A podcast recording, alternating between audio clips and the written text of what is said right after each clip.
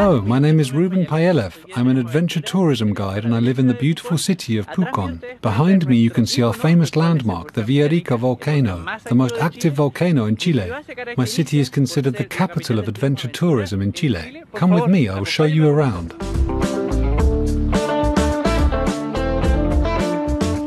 Here you see a beautiful lake and great mountain landscapes. That's what Pucón and its surroundings have to offer. There are a lot of things to do here.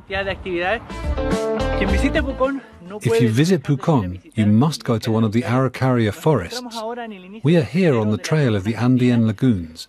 Let's see what we can find here. Come on, follow me. I wanted to show you something magical. This is something really magical for me that we encounter specifically in this region. The Araucarias. They are unique to our region. They can be over a thousand years old, and Araucarias as old as 1400 years have been found. And look what I came across. What could be better than hugging a thousand year old friend?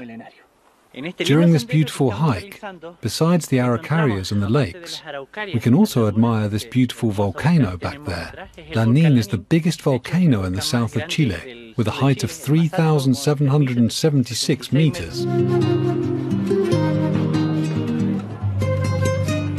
Sadly, we have been hit hard by the current corona situation. I have not had a job in the tourism sector since March last year. We had great hopes that the situation would improve this summer. Unfortunately, it has not, and we now have to go into complete quarantine for the time being.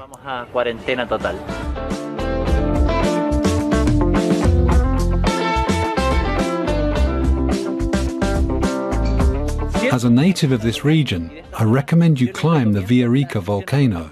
This is because there are few volcanoes in the world where you can see a lake of lava, and climbing Villarrica is quite easy.